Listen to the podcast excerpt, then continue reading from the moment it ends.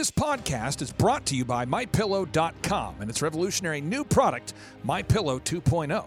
Go to Mike Lindell's website, mypillow.com, and order the new MyPillow 2.0 and get two pillows for one when you use the promo code Navarro. Again, use the promo code Navarro. That's N A V A R R O. That's mypillow.com. Use that promo code Navarro. Now, here's former Trump manufacturing czar Peter Navarro with his Taking Back Trump's America podcast and Substack. Better Republican messaging method, otherwise, Democrat madness. There must be precise method to messaging the Republican House's debt limit bill. Otherwise, the Democrats will successfully, but falsely, brand House Speaker Kevin McCarthy's bid to tame the federal budget extremist madness. To cut the projected debt by about $4.5 trillion, the deal proposes very few actual cuts other than a rollback to last year's extravagant levels. That's the quiet part out loud. Instead, the bill primarily relies on holding budget growth to 1% annually over the next 10 years for the lion's share of the reductions $3.2 trillion.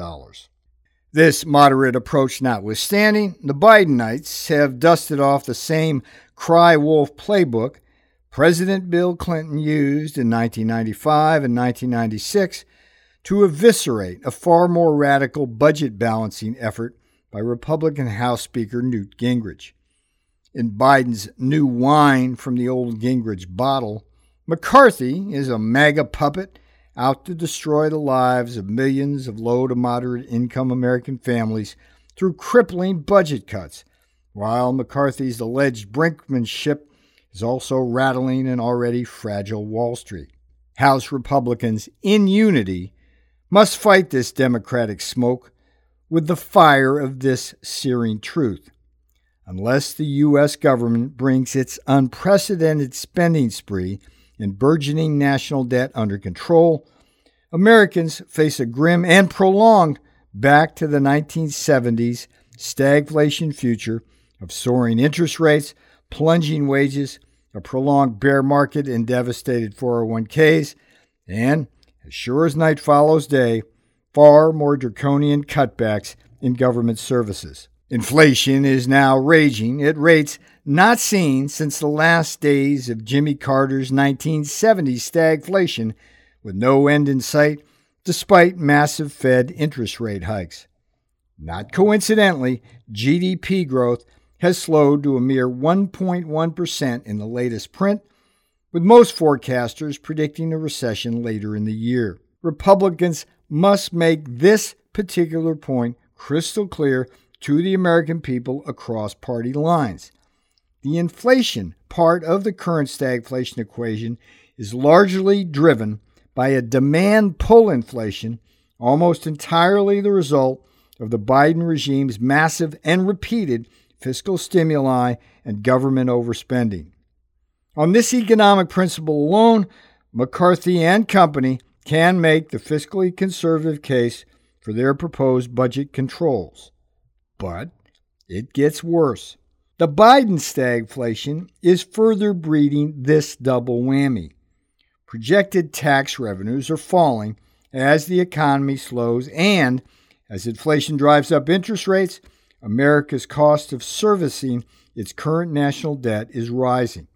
It is this debt service drag that threatens to be so toxic over time. Consider that it already costs nearly 400 billion tax dollars a year to service what is already a more than 30 trillion dollar debt. As noted by the Pew Research Organization, this is 100 billion dollars more than what the federal government spends on veterans benefits and services and more than the total annual spending on quote elementary and secondary education, disaster relief, agriculture, science and space programs, foreign aid, and natural resources and environmental protection. Unquote. Unless House Republicans prevail in this current debt limit confrontation, our national debt will continue to balloon. Service on that debt will eat an ever increasing share of our tax revenues, And every dollar that goes to debt service, and many of those dollars flow abroad in a wealth transfer to foreigners like Communist China, is a dollar not spent on serving the needs of Main Street Americans. This is not a drill, nor is the McCarthy bill MAGA extremism. Rather, it is simply MAGA common sense that the center and center right of this country must rally around. We would do well to remember here that it was not Donald Trump, but rather Ronald Reagan who originally coined the Make America Great MAGA slogan. And Reagan did so during a 1980 presidential race that centered around what would be a fulfilled MAGA promise to tame Jimmy Carter's stagflation. We would likewise do well to remember that under the MAGA banner, Trump promised and delivered unprecedented peace, prosperity, and national security by embracing a populist nationalist platform of a strong American manufacturing base, secure borders, and an end to endless wars. There is nothing extremist about Trump's MAGA. There is nothing extremist about McCarthy's new bill. Republicans need to successfully deliver that message and win this fight on the battlefield of economics where it belongs.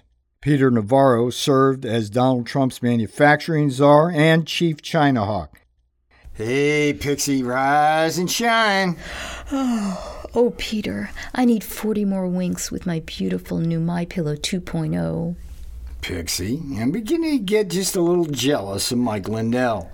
Mike makes such a great pillow that you'd prefer to stay in bed than have breakfast with me. But Peter, this new My Pillow 2.0 is so comfortable, and its cooling feature is a miracle. I mean, how do you make a better pillow these days? Well, Mike Lindell has done it. I know, Pixie, but Mike also makes great slippers. So how about putting them on and joining me for breakfast and a little Lindell TV morning news? Well, okay, but not before I tell your podcast listeners to go to mypillow.com and use promo code Navarro to shop for all their bedding and footwear needs. And when you use promo code Navarro, you'll get two My Pillows for the price of one. Sounds like a plan, Pixie. Now, a little tough love. Get that sweet little head of yours off that My Pillow 2.0 and get out of bed. Roger that, my captain.